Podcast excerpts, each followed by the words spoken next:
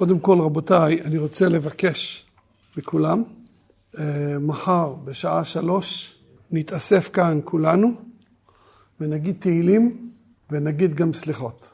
ואחר כך נתפלל אה, מנחה וערבית.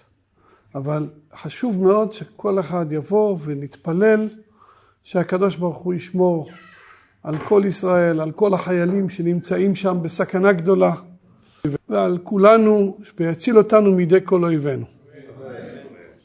כמובן, אנחנו נתפלל גם על כל השבויים, שהקדוש ברוך הוא יוציא אותם מאפלה לאור גדול. כן, שבוע שעבר דיברתי בעניין מיגו דהתקצאי. דיברנו באריכות על הכלל שכל דבר שהיה מוקצה בבין השמשות,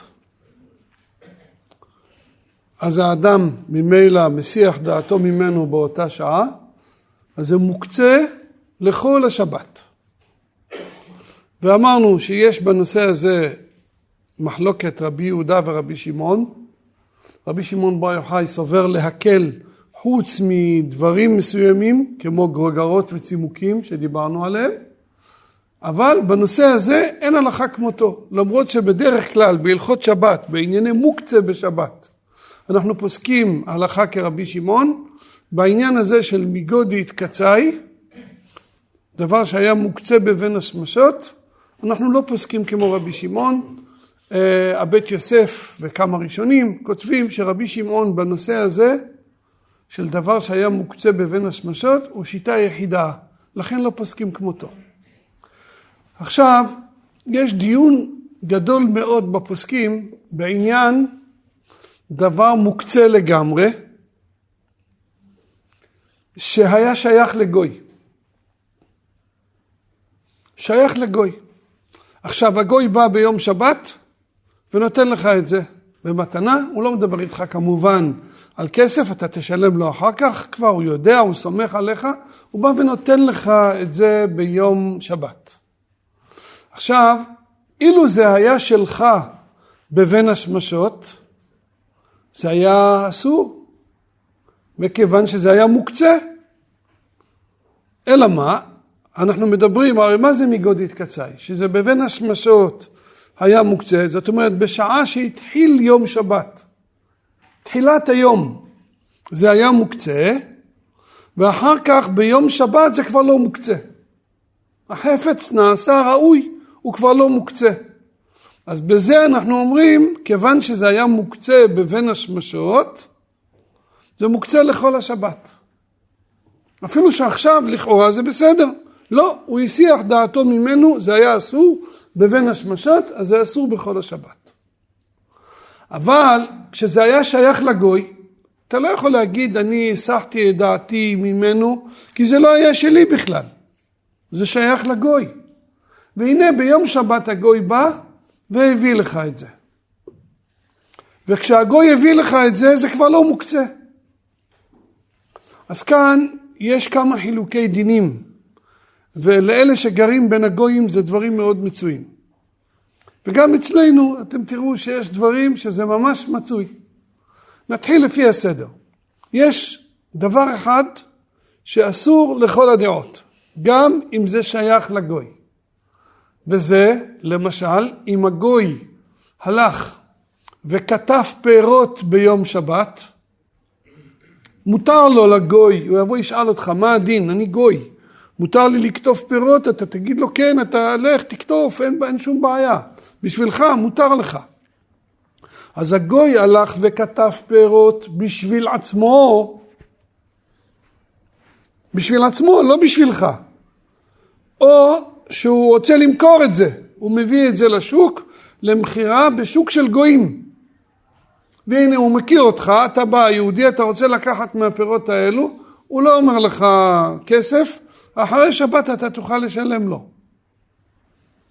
כאן לכל הדעות אסור לקחת ממנו את הפירות האלו. ויש הרבה דיון בראשונים למה זה אסור. קודם כל הדין הזה שזה אסור זה גמרא בביצה דף כ"ד, שגוי שהביא מן המחובר זה אסור, כך נפסק בשולחן ערוך בסימן שכ"ה, אולי כדאי שאני אקרא לכם את לשון השולחן ערוך כי זה ממש מפורש. אינו יהודי שצד דגים, זה אותו דבר לגבי מלאכת צידה. לנו אסור לצוד דגים בשבת, אבל הגוי הלך וצד דגים. זה בסימן שכ"ה סעיף ה', שצד דגים או ליקט פירות לעצמו, אסורים לישראל. אסורים לישראל. ואפילו ספק אם לקטן או צדן היום, אסורים בו ביום. אבל לערב מותרים מיד, אם הוא עשה את זה לעצמו, בערב זה יהיה מותר מיד בצאת השבת. רק אם אה, אה, הוא צד את זה בשבילך, או ליקט את זה בשבילך, אז במוצאי שבת צריך להמתין בכדי שיעשו. זאת אומרת, על הזמן, כמה זמן לוקח להביא את זה. אבל אם הוא עשה את זה לעצמו, הוא הביא לך את זה, אל תיגע בזה, זה מוקצה. כן? בשולחן ערוך פה לא כתוב שזה מוקצה, כתוב רק שזה אסור לך לאכול את זה. אבל כותבים הראשונים שזה מוקצה. הנה, ספק אם לקטן או כן, גם כן אסורים בו ביום.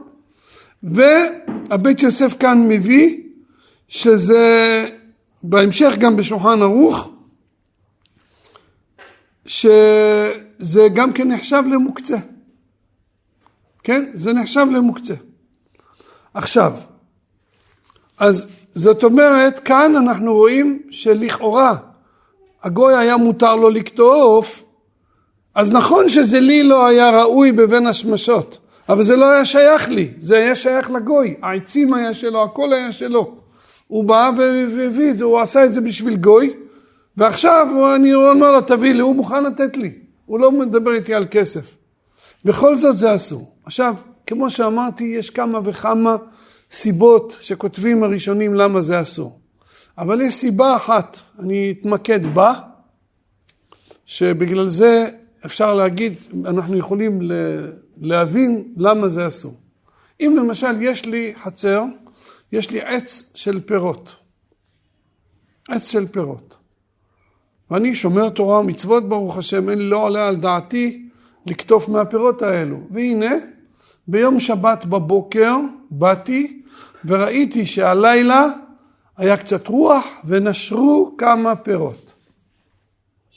האם מותר לי לטלטל את הפירות הללו? חז"ל אסרו, גזרה שמא יעלה ויתלוש. יש כאן חשש שמא אם אני אגיד שזה מותר, יבוא עם הארץ ויגיד הנה הפירות נשרו בשבת, מה ההבדל אם זה נשר או אתה תקטוף? שמא יעלה ויתלוש. זאת אומרת כאן למרות שיכולת לתלוש ביום שישי, אדרבה, בגלל שיכולת לתלוש ולא תלשת, בגלל שיכולת לתלוש ולא תלשת, אז אתה הקצית דעתך, וגם נוסע, מעבר לזה שהקצית דעתך, גם יש כאן את החשש שמא יעלה ויתלוש. לכן ממילא החשש הזה של שמא יעלה ויתלוש שייך גם בשל גוי. ובכן, דבר שנאסר משום מלאכת צידה או תולש בשבת, גם אם הגוי עשה את זה לצורך גוי, אתם יודעים שבדרך כלל גוי שעשה לצורך גוי, מותר לי ליהנות מהמלאכה שלו בשבת. אבל פה לגבי זה, לגבי ההנאה וגם הטלטול, זה יהיה אסור, בגלל הסיבה שאמרתי, בין היתר בגלל הסיבה הזאת. אבל כללית, אם גוי עושה לגוי, למשל, אה, יושבים אה, באיזה מקום, אה, יהודים באיזה חדר, באיזה אולם נגיד, ויש שם גם גויים, בית מלון נגיד, בית מלון יושבים בלובי, פתאום בום, הכפתור קפץ, יש חושך. רץ מהר הגוי והדליק את האור. הדליק את האור. עכשיו, הוא מדליק את האור בשביל, זה, זה התפקיד שלו, להדליק את האור, וגם הוא מדליק את זה בשביל כל האורחים, הוא חושב יהודי, גוי. עכשיו, אם, אם היה שם נגיד רק יהודי אחד וגוי אחד, מחצה על מחצה, זה כבר שאלה גדולה מאוד, שכבר יש בזה מחלוקת, האם זה מותר בסימן רע"ו סעיף א', האם זה מותר או לא. אבל אם הרוב שם גויים, בוודאי שזה מותר. או למשל, אני אתן לכם דוגמה אפילו יותר מזה.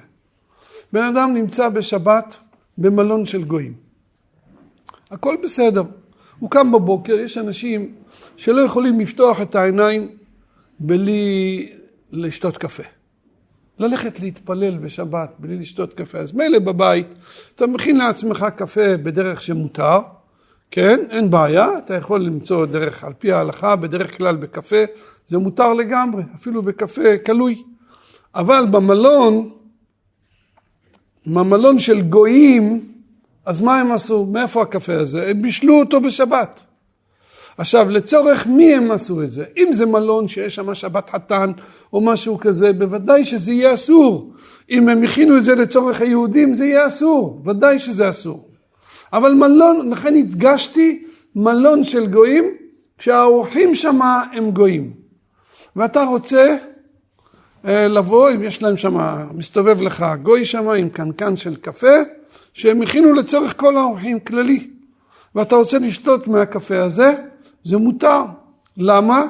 גוי הכין לצורך גוי. הוא הכין לצורך גוי, מותר לך היהודי ליהנות מזה. פעם שאלו אותי, אתם יודעים, היום אנשים נהיו מפונקים מאוד. קפה סתם ככה, שמזגים לך, הם לא אוהבים את זה. הם רוצים קפה טרי, שטוחנים את הכל בשבת, או עושים, יש איזה מכונות מיוחדות, ממש בשבת עושים את זה עם מלאכה גמורה. עכשיו, ודאי ש... שאם הגוי יעשה לך את זה, זה אסור בשבת. זה לא, זה הנאה ממלאכת גוי. אדרבה, בזה זה יותר גרוע. יש ראשונים שסוברים שאם זה היה בבית שלך, או כללית אפילו, דברי מאכל, יש חשש שאם הגוי, למשל משרתת של היהודי, יש לך משרתת גויה בבית, והיא עשתה קפה לעצמה אפילו, היא עשתה לעצמה. אז יש ראשונים שסוברים שזה אסור לשתות את הקפה הזה, למה? היא, רואה שהבעל הבית זה מצא חן בעיניו, שבוע הבא היא תעשה לו לעצמה, היא תעשה בשבילו, ככה ההלכה באמת, היא אסור. אפילו שהיא עשתה לעצמה. אבל פה אני מדבר במקום ציבורי כזה. הוא לא עשה את זה בשבילך, אלא הוא עשה את זה לצורך גויים אחרים, אז מותר לך ליהנות מזה.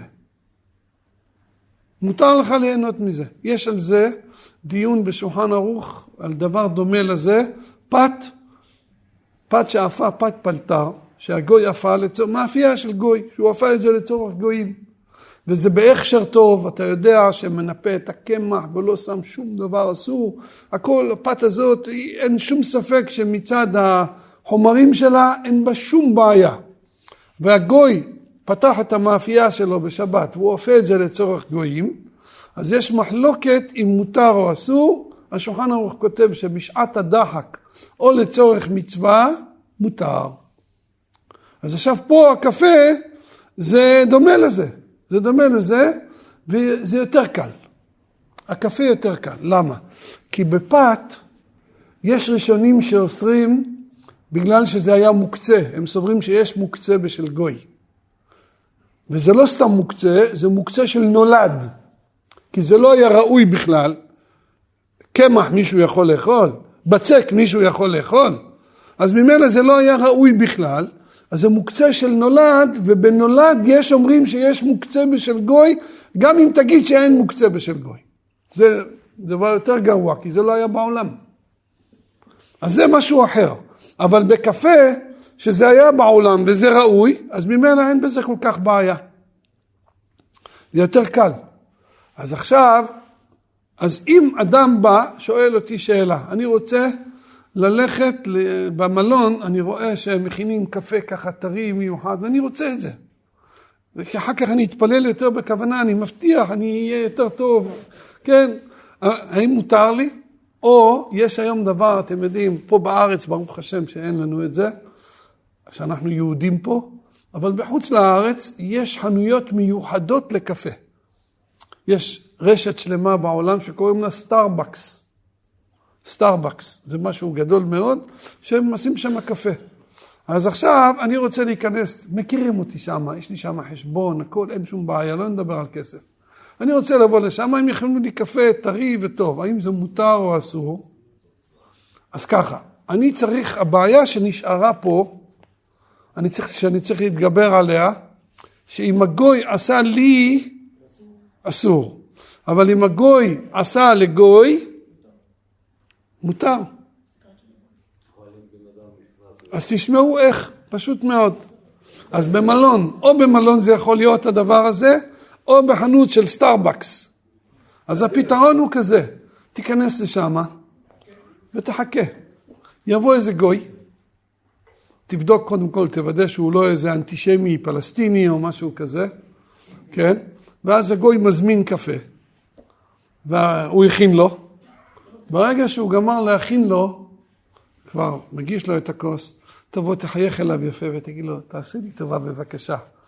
אני קצת ממהר, אם לא אכפת לך, תן לי את הקפה הזה, והוא יכין לך אחר. אכפת לך? אה, זה ייקח לך עוד שתי דקות, הוא יכין לך, זה דקה אחת, מה? למה לא? אז אם הגוי מסכים, אין בעיה. גוי הכין לגוי, ואני נהנה מזה אחר כך. או אני אתן לכם דוגמה אחרת. אני יושב בחדר, ויש שם שני גויים. שני גויים. ופתאום נכבה האור. אם הגוי ידליק את האור בשבילי, זה אסור. עכשיו, אני רוצה שהגוי ידליק את האור, אבל מצד שני, אני לא רוצה שהוא ידליק בשבילי.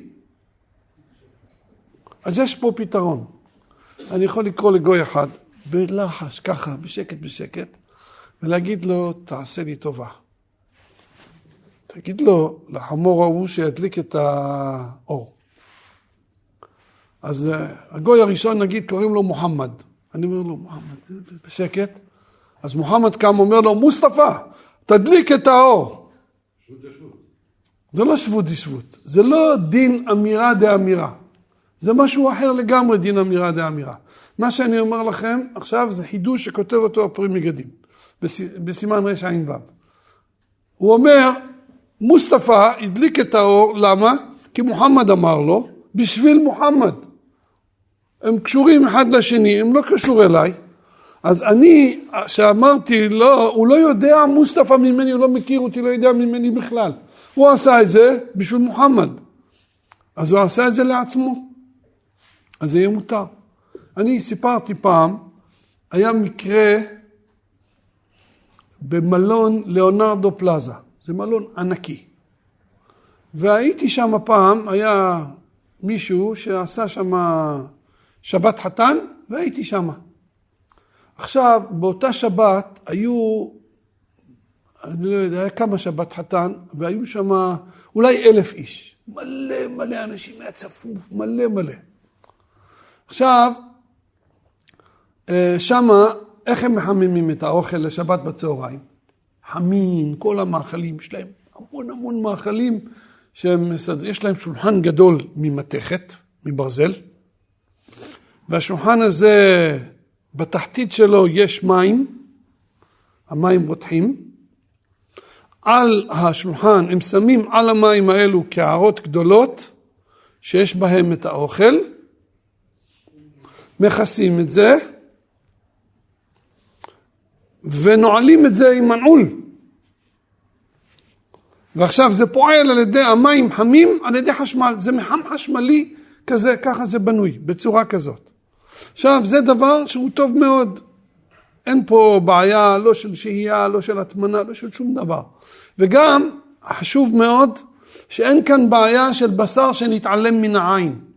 כי יש שם מלא גויים מסתובבים, ואז יש לחוש שמא הגוי, הוא יכול להסתובב ולקחת משהו ולהכניס לסיר, וזה בשר שנתעלם מן העין. אבל פה מה הם עושים? זו הוראה של הרבנות בזמנו בירושלים שעשו, שזה נעול עם מנעול. המפתח נמצא אצל המשגיח. מגיע השבת בצהריים, לפני ארוחת צהריים, הוא מגיע המשגיח, הוא יכול ללכת ממילא לישון המשגיח. הוא לא צריך להישאר שם לשמור כל השבת, שלא יעשו איזה משהו, לא יבשלו, או לא יביאו מבחוץ, לא צריך, למה? כי זה נעול, הם לא יכולים.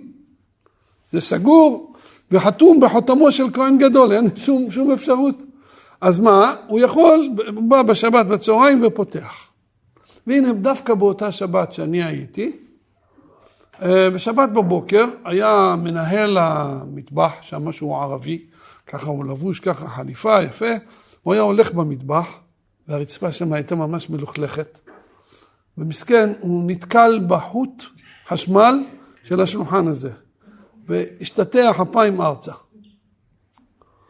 טוב, ואז הוא, הוא קם, הוא מסתכל, הוא רואה שזה יצא מהשקע. אז הוא, הוא קם, ויעיף אין כה וכה, וירא כי אין איש, הוא רץ מהר והחזיר את השקע. אבל מה, למזלו, בדיוק מי נכנס למטבח? המשגיח. והמשגיח ראה את זה. ואז המשגיח אמר לו, היי היי חביבי, יש פה גוי עושה המלאכה, אתה כמעשה כל הבישול, כל מה שיישאר עכשיו לצהריים, זה מפעולה של הגוי. אם לא שהוא החזיר את השקע, האוכל היה מתקרר. אז עכשיו צריך להוציא את כל האוכל וזהו, אסור שהאוכל ימשיך להתחמם. עכשיו, התחיל פה שאלה, התחילו דיון שמה, אולי בגלל שעכשיו זה חם, אני רק שומר על המצב, כן או לא, זה מחלוקת פה ושם. ואז ההכרעה היא בידי המשגיח. אז המשגיח פסק לחומרה. או, רגע. הוא עשה את זה, המשגיח פסק לחומרה. ואז הגוי מסכן עם הבגדים המלוכלכים שלו, רץ מהר למנהל של המלון, ואמר לו, אוי ואבוי, היום לא יהיה פה צהריים, כך וכך העניין, מה תביא להם חמין קר, מה יהיה פה? ואז המנהל בא והתחיל לדבר עם המשגיח, ופה ושם, לא, אם אתם לא תוציאו עכשיו את כל האוכל, אנחנו נוציא לכם לגמרי את התעודה אחרי שבת. טוב, ואז המנהל אמר, רגע, רגע, יש פה איזה רב, אני יודע, שהוא מעליך, הוא אמר למשגיח. אתה חייב תהיה לשמוע בקולו. אז בוא, אנחנו נלך נשאל אותו. טוב, הם באו אליי, שמעתי את השאלה. עכשיו, בדבר כזה, תמיד המחשבה צריכה להיות האם יש פתרון על פי ההלכה או אין פתרון. אם אין פתרון, אין מה לעשות, אסור.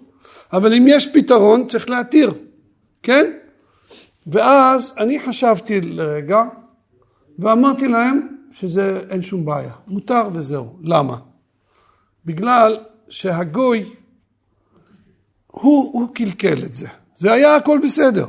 הוא קלקל את זה, ועכשיו כשהוא ראה שהוא הוציא את זה בטעות, אז הוא רצה לתקן את הטעות של עצמו. כן? הוא רצה לתקן את הטעות של עצמו. זה נחשב כמו שהגוי עשה לעצמו. וכך כותב בפירוש האליה רבה בסימן רע"ו, מביא אותו להלכה משנה ברורה. הוא אומר, אם הגוי היה נר דולק והצטבר פחם, הפתילה הפכה להיות פחם, הצטבר פחם, והנר עכשיו לא מאיר טוב. ובא הגוי, והוא ניסה בעדינות להוציא את הפחם, ובטעות הוא קיבע את הנר, וחזר מהר והדליק. אז אומר האליה רבה, הוא קיבל את זה בטעות, והוא רוצה עכשיו לתקן את הטעות שלו. אז זה נקרא שגוי עשה לצורך כמו שלצורך עצמו, אז זה יהיה מותר. אז ובכן, כמו שאמרתי, כשגוי עשה לצורך עצמו, אנחנו מתירים תמיד, כמובן, ברגע שזה מותר, גם אין לך שום חשש של מוקצה. אבל לגבי פירות שגוי תלש בשבת, כן? פירות שנתלשו בשבת, אפילו זה היה שייך לגוי, אז כפי שאמרתי כאן, באמת זה יהיה אסור. למה? כי אפילו אם הם נשרו מעליהם בשבת, אז יש פה את הגזרה שמא יעלה ויתלוש. אז כך מסבירים כמה ראשונים שגם בזה צריך לאסור משום שמא יעלה ויתלוש. יש ראשונים שמסבירים את זה באופנים אחרים, אבל לכל הדעות, כמו שאמרתי, בנתלש בשבת או ניצוד בשבת, כמו גוי שדק דגים בשבת, אז אמרנו שזה, מותר, שזה אסור. כן? אפילו שזה היה שייך לגוי, זה אסור. עכשיו נמשיך הלאה. יש דברים אחרים של הגוי, למשל, אני אקרא לכם את לשון הרמה. יש אומרים, דאין הכנה שייכת בשל גוי, ואפילו גרוגרות וצימוקים שבידו מותרים. הדין הזה מביא אותו הבית יוסף גם כן, בשולחן ערוך הוא לא כותב כלום, פה בהלכות שבת. אבל הבית יוסף מביא את הדין הזה בשם הכל בו, כן? הוא מעתיק את זה בשתיקה, הבית יוסף. עכשיו, הרמה פה מדבר על שני דברים. קודם כל הוא אומר אין הכנה שייך בשל גוי, זה על מוקצה מחמת חסרון הכנה, כן? וזה בואו נשב ונדון. קודם כל לגבי שבת, אני כבר דיברתי שבוע שעבר, שדבר שהוא לא מוכן, אבל הוא לא, זאת אומרת שצריך להכין אותו, אז לגבי שבת אמרנו שזה בלאו הכי הלכה כרבי שמעון, שסובר, הוא מתיר לגמרי במוקצה מחמת חסרון הכנה. אבל ביום טוב הלכה כרבי יהודה. אז ממילא ההלכה הזאת של הכנה תהיה שייכת בעיקר ליום טוב. באמת הכל בו כותב את ההלכה הזאת בהלכות יום טוב. ויש הרבה ראשונים שכותבים כך, שאין הכנה שייכת בשל גוי, אין מוקצה בשל גוי, במוקצה של נולד, שזה לא היה בעולם, אז אמרתי לכם כבר שיש בזה מחלוקת, יש הרבה ראשונים שאוסרים ויש שמתירים, זה מחלוקת. מרן, כמו שאמרתי לכם לגבי פת שאפה הגוי, מביא שתי דעות והוא כותב שבשעת הדחק או במקום מצווה אפשר להקל. לא ברור האם מרן דעתו שמה, האם זה בגלל שזה בגלל שזה דברי מאכל או בגלל מוקצה. מי שלומד את הבית יוסף רואה שיש שני צדדים, ויש בזה מחלוקת בין המגן אברהם למנחת כהן. כתבתי על זה באורך בסימן שכ"ה. בכל אופן, אה, לגבי מוקצה מחמת חסרון הכנה, למשל, יש גוי שיש לו לול תרנגולות. עכשיו, למה הוא מחזיק את התרנגולות האלו? כדי שיטילו ביצים. הוא לא מחזיק אותם לצורך למכור אותם לשחיטה, אלא כדי שיטילו ביצים. והנה הוא שכן שלי, גר לידי הגוי, והגיע יום טוב, ובא אליי אורח חשוב, והאורח הוא שוחט מומחה, או אני שוחט מומחה, אני רוצה ללכת לקחת ממנו תרנגולת. לשחוט אותה, לכבוד יום טוב. עכשיו, אילו התרנגולת הזאת הייתה שייכת לי, היה אסור לשחוט אותה ביום טוב. למה? מה שמותר לי לשחוט ביום טוב זה מה שמוכן, כן? תרנגולת שמיועדת לשחיטה, או תרנגול, זכר, הוא מיועד לשחיטה, מה יש לו חוץ משחוט אותו? אז הוא מיועד לשחיטה. אבל כשהיא הייתה מיועדת להטיל ביצים, אז עכשיו זה חסרון הכנה. אז על זה אנחנו אומרים שאין הכנה בשל גוי. יש בזה מחלוקת ראשונים אמנם, אבל רוב הראשונים כך סוברים שאין הכנה בשל גוי, וכך, כמו שאמרתי, הרמ"א מביא את הדין הזה בשל, בשם הכל בו, וכך הלכה. מרן בבית יוסף גם כן מביא את זה בשתיקה, אז זה מותר. אז זה מותר. או למשל, אני רוצה לשחוט פרה, פרה ביום טוב. והפרה הזאת שייכת, אם, אם היא מיועדת הפרה לחלב, אני מגדל פרה בשביל חלב. והנה פתאום אני נמלח בדעתי ביום טוב לשחוט אותה, זה אסור, אם זה שלי. אבל אם הפרה הזאת שייכת לגוי, והגוי אומר לי, קח את הפרה הזאת, תשחט אותה, אז אין הכנה בשל גוי וזה יהיה מותר. או עז שאני מגדל אותה לצורך חלב, אז אם זה שלי אסור, אם זה של גוי יהיה מותר. או כבש אני מגדל אותו, כבשה, בשביל הצמר, וביום, אם זה שלי, ביום טוב אסור לשחוט אותה, ואם זה של גוי יהיה מותר. כן? אז זה אין הכנה בשל גוי, זה הדין הפשוט של אין הכנה בשל גוי. אבל השאלה הנשאלת, בדבר הרמ"א כותב פה אפילו גרוגרות וצימוקים. זאת אומרת כך, שבוע שעבר אני הסברתי לכם שאם יש לי דבר כזה שיש לו שני חסרונות, הוא היה מוקצה בבין השמשות, אבל בבין השמשות היה לו שני חסרונות. חיסרון אחד שאני הקציתי דעתי ממנו לגמרי. וחיסרון שני שהוא לא היה ראוי בבין השמשות, וזה גרוגרות וצימוקים. שמתי אותם לייבוש על הגג לפני שבת, אז מה קורה כשזה מתחיל להתייבש? זה מסריח. אז זה לא ראוי, אף אחד לא, זה לא ראוי למאכל בכלל. וגם הקציתי את דעתי ממנו, אז בשבת, אם למשל היה ביום שבת שמש חזקה וזה התייבש לגמרי, אסור לי לאכול. אסור לי לאכול. למה? בגלל שיש פה שני חסרונות. עכשיו, מה יהיה הדין אם הגוי לקח גרוגרות וצימוקים ושם אותם על הגג ביום שישי לייבש אותם? בכניסת השבת, אני שכן שלו של הגוי, אמרתי לו, וואי, איזה מסריח הגרגרות והצימוקים האלו. והנה ביום שבת בצהריים הגוי בא אליי מבסוט, אמר לי, אתה אמרת זה מסריח, לך תראה עכשיו איזה יצא יופי. זה התייבש וזה ראוי, קח. האם מותר לי לקחת ממנו? האם מותר לי לקחת ממנו? אז הרמה מתיר. אבל, אבל הרבה פוסקים כותבים שזה אסור. ביניהם המשנה ברורה. המשנה ברורה אומר גורגאות וצימוקים, שזה היה מסריח בבין השמשות. איזה מוקצה זה? אנחנו לא ממציאים סוגים של מוקצה, יש עשרה סוגים של מוקצה.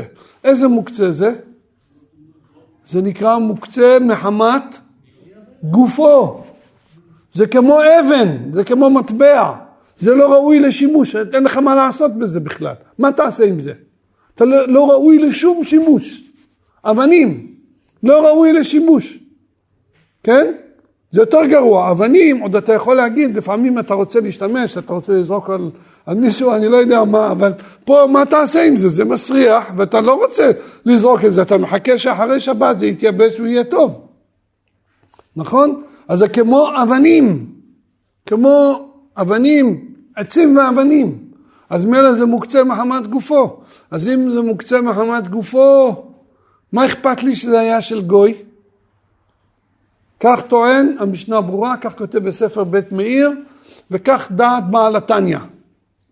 ולכן בעל התניא מסביר את דברי הרמה שמדובר שזה כבר לא היה מסריח בבין השמשות, אלא זה היה ככה ככה.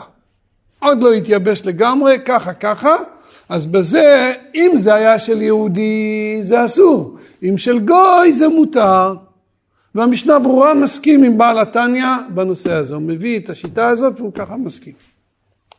ויש באמת, מי שמעיין טוב בראשונים ובאחרונים, יש מקום להגיד שאם זה היה דבר לא ראוי בכלל בבין השמשות, אפילו של גוי, כמו המקרה של גורגרות וצימוקים, אפילו של גוי זה יהיה אסור. השאלה היא, עם כל הכבוד שיש פה מחלוקת גדולי ישראל, אנחנו קיבלנו הוראות מרן השולחן ערוך. שאלה היא מה דעת השולחן ערוך. בבית יוסף הוא מביא את הדין הזה בשתיקה, בהלכות שבת, בשני מקומות. אני למדתי היטב את דברי הבית יוסף בסימן ש"ח על הדין ששייך שם לסעיף מ"א בבית יוסף. אני חושב שאין שום אפשרות להסביר בבית יוסף, אלא רק שהוא סובר כמו הרמה, שזה מותר לגמרי. זה דבר אחד. ככה רואים, מי שרוצה שיפתח אחר כך את הבית יוסף, סימן ש"ח, אות מ"א, הוא מביא שם משהו בשם הר"ן, בשם הכל בו, והוא אומר שהר"ן צודק, ואין שום אפשרות להסביר את הבית יוסף, אלא רק שהוא מתיר לגמרי גרגרות וצימוקים של גוי, כמו הרמה. זה אחד. שתיים, יש פרי חדש בהלכות יום טוב, שתמה על הרמה פה. הוא אומר מה הוא בא לחדש. את הדין הזה יש, אומרים, אין, אומר, השולחן ערוך כתב את זה בכמה מקומות בהלכות יום טוב, והוא מונה את המקומות. באחד המקומות כתוב ככה, שימו לב, אתם יודעים, יש דין, בהמה כשרה, מותר לי לשחוט אותה, אבל זה בהמות ביתיות. מי שלמד מסכת ביצה יודע שבסוף מסכת ביצה כתוב שבהמות מדבריות אסור לשחוט אותם ביום טוב. זאת אומרת, יש בהמה שאנשים מגדלים אותה בבית, ויש בהמות פרא כאלו שהן הפקר, שהן כשרות מצד אחד, מהצד השני אין דרך בני אדם לגדל מדבריות. והבהמה הזאת מסתובבת לה במדבר, ב- ביער, והיא אוכלת שמה, והנה ביום טוב היא באה מחוץ לתחום, היא באה אליי. האם מותר לי להגיד, או, ברוך הבא בשם השם, בואו נעשה שמחת יום טוב, נשחט אותה. האם מותר לי לשחוט אותה או אסור? כתוב שאסור. בהמה מדברית, למה? כי כאן זה לא סתם חסרון הכנה, זה חסרון הכנה שאף אחד לא מעלה על דעתו שהיא תבוא. לא חשבתי על זה, נכון? זה חסרון הכנה. זה כמו שהקציתי דעתי לגמרי ממנה. זה חסרון הכנה גרוע, זה כמו גרוגרות וצימוקים, כן? כי לא העליתי בכלל על דעתי. באמת, בגמרא במסכת שבת, דף מ"ה, תסתכלו שם בגמרא, אנחנו רואים שהגמרא משווה בהמות מדבריות שהיו מחוץ לתחום ובאו, הגמרא משווה את זה לגרוגרות וצימוקים. עכשיו, מה הדין בהמה מדברית של גוי? בהמה, גוי, באה בהמה מהמדבר, באה אל הגוי והוא לקח אותה, הוא צד אותה, עכשיו היא שייכת לו, כן, הוא לקח אותה ועכשיו הוא בא אומר לי יאללה, קיבלתי שתי פרות, אחת לך, אחת לי. על הכסף הוא ידבר איתי אחרי יום טוב. האם מותר לי לקחת ממנו את הבהמה הזאת ולשחוט אותה? כתוב בפירוש בשולחן ערוך שמותר. אז זאת אומרת, כשהפרי חדש מקשה על הרמה, שמה הוא חידש, שזה כבר כתוב בשולחן ערוך, הוא מתכוון הפרי חדש גם לדין של גרוגרות וצימוקים, שזה כתוב בשולחן ערוך לעניין בהמות מדבריות. כדברי הפרי חדש, בהסבר בדעת השולחן ערוך, כותב גם כן המאמר מרדכי. יש גם כן ספר יוקח נא של רבי אברהם הכהן מסלוניקי, שהיה מעיין גדול מאוד, יש לו בנושא הזה אריכות, והוא כותב שם חד משמעית שגם מרן השולחן ערוך סובר כך. הקושייה על הרמה, הרמה כותב יש אומרים. למה אתה כותב יש אומרים? תכתוב אין הכנה בשל גוי. מה זה יש אומרים? יש אומרים משמע שאתה חולק על השולחן ערוך. בפרט הלבוש פה, הוא לא כותב יש אומרים, ויש אומרים. כאילו מה שכתבת קודם, לא, יש אומרים לא ככה. זה לא נכון. באמת, גם השולחן ערוך מודה ככה, הם משיגים על הרמה ועל הלבוש. ויש פה דיון האם באמת הרמה סובר שהשולחן ערוך חולק או לא, איך שלא יהיה, הפרי חדש וכולם מוכיחים מדין בהמות מדבריות, שהשולחן ערוך גם כן מתיר. ובאמת ראיתי שהיוקחנה, הוא כותב בקיצור, בשורה אחת, שגם בבית יוסף סימן ש"ח משמע כך. הוא מתכוון כנראה ללמוד פשט בבית יוסף כמו שאני למדתי, שבאמת גם בבית יוסף זה מפורש כך, גם על גורגרות וצימוקים עצמם. אז ממילא להלכה אין הכנה בשל גוי וזה יהיה מותר. מזה אנחנו יכולים להבין שאם הגוי יש לו, הביא למכירה אה, כוסות, הוא מוכר גו, כוסות גוי בשביל גויים, כן? ייצרו אותם לפני שבת והוא מוכר אותם. עכשיו, אם, אם זה היה שייך ליהודי, או שהגוי מביא את זה ליהודי, אז זה נקרא מוקצה מחמת חסרון כיס. כן? אבל פה יהיה מותר לי, זאת אומרת אם הוא הביא את זה ממקום רחוק, אבל אם יש לו חנות למשל, ואני רוצה להיכנס אל הגוי ביום שבת, נשבר לי הכוסות, או שבאו אליי אורחים ואני רוצה כוסות מיוחדים, ויש עירוב ואני יכול לקחת את זה, האם מותר לי לקחת ממנו כוסות להשתמש בהם? אז אם זה היה של יהודי, אז זה נקרא מוקצה מחמת חסרון כיס, כיוון שזה היה מיועד למכירה. אבל בגוי, בגלל שאין הכנה בשל גוי, אז ממילא אה, אין כאן גם את הבעיה של מוקצה מחמת חסרון כיס בשל גוי, וגם כן זה יהיה מותר.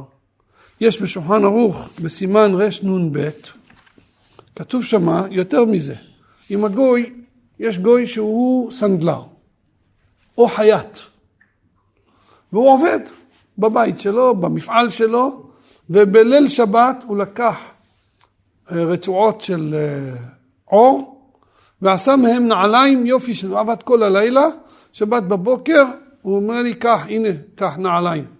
נדבר על הכסף אחרי שבת, קח נעליים. עכשיו, כאן, או למשל, הוא לקח כמה חתיכות בד, הוא זריז, הוא הלך, או הוא התחיל לתפור נגיד לפני, אבל זה עדיין היה ככה ככה, בשבת הוא גמר את החליפה, והוא מביא לי אותה בשבת בבוקר. האם מותר לי ללבוש אותה? אז כתוב בשולחן ערוך, יש בזה מחלוקת ראשונים בנושא הזה, שולחן ערוך סימן רנ"ב, כתוב שמותר. הנה תראו. כל שקצץ עם הגוי, זאת אומרת את התשלום, הגוי יודע שהכל יהיה בסדר, אף על פי שעשה הגוי בשבת, מותר לישראל ללבוש הכלי בשבת עצמה. זה נקרא דעתא דנפשי, זאת אומרת כאן אפילו כשהוא עשה בשביל, בשביל הישראל, כיוון שזה היה בקבלנות, אז פה זה יהיה מותר. כל שכן, כל שכן אנחנו יכולים ללמוד מזה, שאם הגוי עשה בשביל גוי, כן, כן, בשביל גוי, עכשיו הרמה פה כותב לאסור בגלל סיבה אחרת, זה לא קשור. זה בגלל שאין מביאים כלים מבית האומן, זה דין אחר. כן, אז הוא אומר אבל גם כן שאם הוא צריך מותר ואם... כן, עכשיו ללכת לקחת אומר הרמה שאסור. וכל זה, אבל מסיים הרמה, וכל זה בכלים שעשה לישראל. אבל גוי שעושה מנעלים על המקח למכירה, זאת אומרת, זה לא, זה שלו. למכירה, מותר לישראל המכירו ללכת ולקח ממנו בשבת ולנעולם. אמנם יש חולקים על הרמה גם בזה, אבל זה שוב, זה מסיבות אחרות. אבל עצם הדבר שזה לא היה מוכן וזה נעשה למוכן, זאת אומרת זה היה מוקצה לפני זה. והגוי הכשיר את זה באופן שעכשיו זה לא מוקצה בשבת, אז מותר לי להשתמש בזה, כן? אז יוצא פה, חוץ מהנושא של תלוש וניצוד בשבת, שאמרנו שאסור, כל שאר הדברים בשל גוי, שזה היה מוקצה, הכלל הזה של מגודית קצאי, כל דבר שהיה מוקצה בבין השמשות, אם בבין השמשות זה היה שייך לגוי, אז אין מגודית קצאי. אפילו בגרגרות וצימוקים, כן? בכל הדברים, או במוקצה מחמת חסרון כיס, כמו שאמרתי, או בבסיס, בסיס בשל גוי. אני אתן לכם דוגמה. גוי בבית שלו. הוא... היום הגויים לא מדליקים נרות, יש להם חשמל. אבל נגיד הגוי, היה לו, היה יום אחד איזו הפסקת חשמל, והגוי הדליק נרות, היה לו פמוטים יפים, והוא הדליק נרות ביום שישי על השולחן שלו. הוא הדליק. עכשיו, הדליק, הנרות דלקו, ואחר כך בליל שבת נכבו הנרות. עכשיו, אני רוצה לקחת, זה שייך לגוי, אני מדבר כשזה שייך לגוי. עכשיו, אני רוצה לקחת את הפמוטים האלו ולקשט בהם, הם יפים מאוד, אני רוצה לשטוף אותם ולשים אותם על השולחן שלי, סתם ליופי, ביום שבת בצהריים, בלי להדליק, כמובן. האם, האם זה מוקצה? אם זה היה שלי, אז זה בסיס, אם אני הדלקתי נרות על השולחן, אז זה הופך להיות בסיס לדבר האסור, הפמוטים. אז גם אחרי שהנר נכבה, כיוון שזה היה בסיס בבין השמשות, מגודי התקצאי לבין השמשות, התקצאי לכולי יומא, זה נהיה בסיס לכל השבת. כן, דיברנו על זה בשבוע שעבר.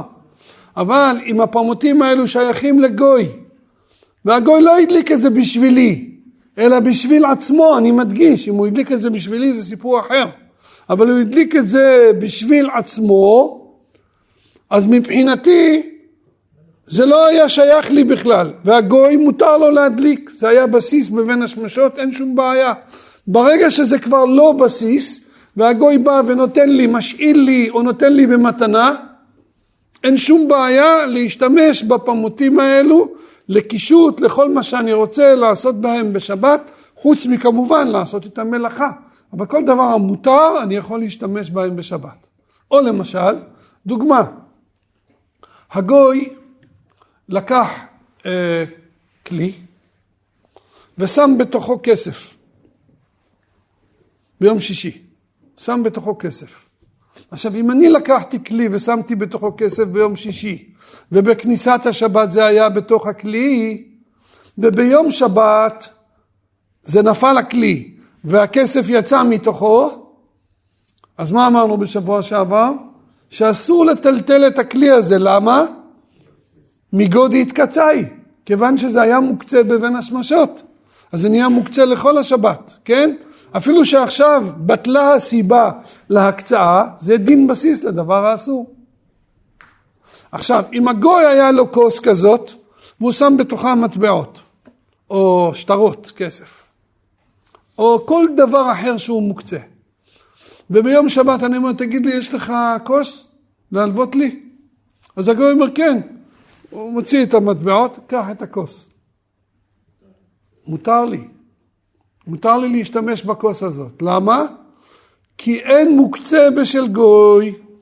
כל הדין של מגודי התקצאי זה שאני מסיח דעתו ממנו בבין השמשות. פה הגוי מותר לו בבין השמשות, הוא הבעלים.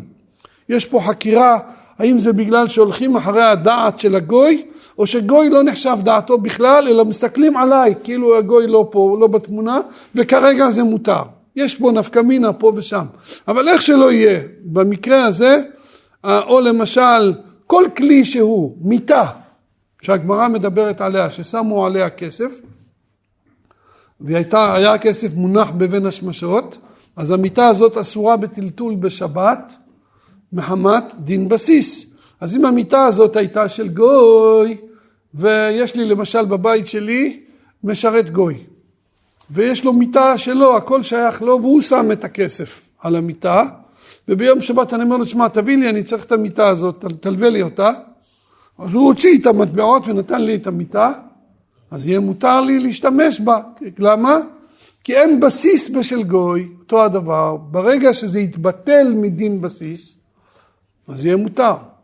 אבל אם עדיין הכסף נמצא שם, בלאו הכי אסור, נכון? כי זה בסיס לדבר האסור. כל מה שאנחנו מדברים, שיתבטל המוקצה, לכן, אם אני באתי אל הגוי ואמרתי לו, תשמע חביבי, אתם עושים אינתיפאדה עם אבנים, אתה אוסף אבנים, תביא לי כמה אבנים. אז אני יכול להגיד שזה היה מוקצה בבין השמשות של גוי? לא. למה? אבן זה אבן, וזה נשאר אבן. מוקצה מחמת גופו, כן? כמו שאמרתי לכם קודם בדיון על גרגרות וצימוקים, אלה שאוסרים, הם טוענים שזה היה מוקצה מחמת גופו בבין השמשות. פה זה עדיין מוקצה מחמת גופו, זה לכל הדעות יהיה אסור. לא פקע ממנו שם מוקצה. אפילו אם הגוי איחד את האבן הזאת להשתמש בה לצורך מסוים, לזרוק על היהודים, אני יודע, משהו כזה, אז זה לא מפקיע ממנה שם מוקצה, כי אבן זה אבן, ולכן זה יישאר מוקצה ביום שבת. כן. זה בתמציתיות הדינים של מוקצה בשל גוי. עכשיו, כמובן יש עוד דבר שכל אחד צריך לדעת, כמו שאסור לי לטלטל מוקצה ביום טוב, אסור לומר לגוי לטלטל מוקצה ביום טוב. זה כמעט כל הפוסקים חוץ מהתז, סוברים שגזירת חכמים על הגוי שלא לא, לא לומר לגוי לעשות אפילו מלאכה דה רבנן, נאמרה גם על מוקצה. כן? גם על מוקצה, וככה מוכח בסימן רע"ו סעיף ג' לגבי טלטול נר, כן? אז אה, בקיצור, יש דין אמירה לגוי גם בהלכות מוקצה. אסור לומר לגוי. אלא מה? שאם זה יהיה במקום מצווה, אז יהיה שבות לשבות במקום מצווה, כמו כל הדינים האלו. טוב, עכשיו אני רציתי להתחיל לברר את הנושא של מוקצה לחצי שבת. עכשיו, הנושא הזה מוקצה לחצי שבת, אני לא חושב שיש לנו זמן אה, לדבר על זה, אבל אולי רק אני אתחיל את הנושא הזה, אני אגיד את העיקרון של מוקצה לחצי שבת, כי זה נוגע למיגודי התקצאי. מה זה מוקצה לחצי שבת? אנחנו יודעים, אני הסברתי שאם דבר היה מוקצה בבין השמשות, ואחר כך בשבת התבטלה סיבת ההקצאה שלו, אז אף על פי כן זה יהיה אסור. זה הכלל של מיגודי התקצאי לבין השמשות, התקצאי לכולי יומא. זאת אומרת, ברגע שבכניסת השבת בין השמשות, מה שכתוב פה בין השמשות, הכוונה היא כל בין השמשות. כן? זאת אומרת, אני לא יודע מתי מתחיל הלילה, בין השמשות זה ספק יום, ספק לילה. זאת אומרת, אם זה היה מתחילת בין השמשות עד הסוף, אז זאת אומרת שבוודאי שברגע הכניסה של השבת, שהוא אסור במלאכה ממש מן התורה, בוודאי ולא מספק, כיוון שזה היה מוקצה באותה שעה, אז אפילו שבטלה סיבת ההקצאה בשבת, זה נשאר מוקצה. עכשיו הגמרא שואלת, מה יהיה הדין בדבר שבשבת הוא לא היה מוקצה? זאת אומרת, בכניסת השבת הוא לא היה מוקצה. אבל מה? ביום שבת זה נהיה מוקצה. למשל, רש"י נותן דוגמה. יש לי אה, ענבים וצימוק, ו, ותאנים, תאנים וענבים. עכשיו התאנים והענבים האלו הם טריים, הם בסדר. אני לא מתכוון, לא שמתי אותם לייבוש. בליל שבת אה, בא מישהו ושפך עליהם מים. שפך עליהם קצת מים והם התחילו להתנפח ונהיו מסריחים. זאת אומרת, בבין השמשות הכל היה בסדר, אבל זה התקלקל בשבת. ברגע שזה נהיה מסריח בשבת וזה התקלקל, זה כמו עצים ואבנים, זה מוקצה, זה לא ראוי לשום דבר, זה נהיה מוקצה. והנה, עבר כמה שעות, שהגיעה השבת בבוקר, זרחה השמש עליהם חזק חזק, והתייבש לגמרי, וזה לא מסריח. זה ראוי עכשיו, זה נהיה מצוין. זאת אומרת כך, זה נקרא מוקצה לחצי שבת, למה? בכניסת השבת זה היה מותר, בתחילת היום. בסוף היום זה היה מותר, גם בהתחלה, גם בסוף. אלא מה? באופן זמני, זמן מסוים בתוך השבת, זה היה אסור. אז על זה הגמרא דנה, האם הגמרא מסתפקת, אם יש מוקצה לחצי שבת, או אין מוקצה לחצי שבת. הגמרא דנה בזה. ויש פה מחלוקת גדולה. מה ההלכה? בגמרא, איך שזה נראה, זה מחלוקת בגמרא. יש שתי דעות בגמרא, שני לשונות בגמרא, שני דעות, האם זה נקרא מוקצה לחצי שבת או לא. וגם בראשונים יש מחלוקת איך פוסקים הלכה. בעל העיטור פוסק לאסור, כך פוסק האור זרוע, כך משמע מדברי רבנו חננאל, שזה אסור. מהצד השני, כמה וכמה ראשונים פוסקים להלכה שאין מוקצה לחצי שבת. למה אין מוקצה לחצי שבת? למה אלה סוברים שיש? למה לא נגיד ספק דרבנן לכולה? אז פה אנחנו רואים, יש ראשונים שסוברים שלגבי מוקצה לא אומרים ספק דרבנן לכולה. כך סובר בעל העיטור.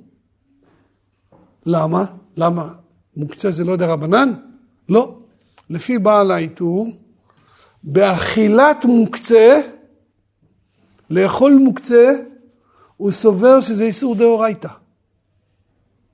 כך דעת רש"י במסכת פסחים, ככה דעת השאילתות, ככה משמע, ככה מסבירים רוב הפוסקים בדבריהם, שלאכול מוקצה, כתוב בפסוק לגבי אכילה בשבת, והיה ביום השישי והכינו את אשר יביאו. חול מכין לשבת, יום שישי מכין לשבת, ואין שבת מכין לשבת. אז ממילא הם סוברים שמוקצה של אכילה בשבת הוא מדאורייתא. זו הסיבה כנראה שבעל העיטור פוסק לאסור בנושא שלנו. יש עוד הסבר אחר לסיבת הפסק הזה, שהם סוברים, ככה רואים מדברי גם בעל העיטור וגם רבנו חננאל, שהגמרא נשארת בספק. יש שתי דעות בגמרא וזה נשאר, הגמרא לא הכריעה. בספק שבגמרא, שהגמרא לא מכריעה בדרבנן, יש בזה מחלוקת ראשונים. יש ראשונים שאומרים שספק דרבנן לקולה זה רק בספק במציאות, או בספק שלנו, של הפוסקים שלנו.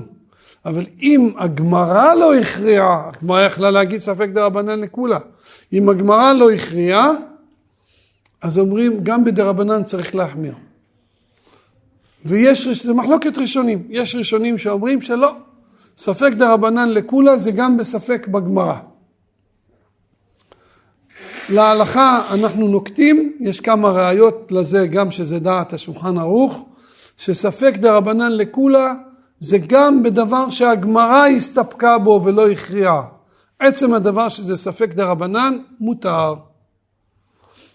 עכשיו, לפי זה, השאלה פה, האם בדברי מאכל מוקצה, אכילת מוקצה, האם זה דאורייתא או לא, גם בזה רוב הפוסקים סוברים שגם בדברי מאכל זה מדרבנן.